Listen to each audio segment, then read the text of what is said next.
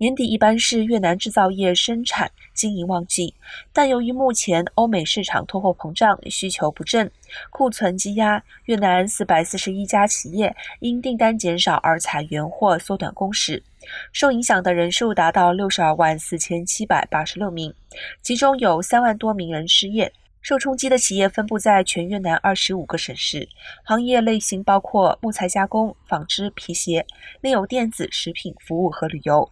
主要以越南的南部地区为主，企业家数占受影响企业总数的百分之六十八，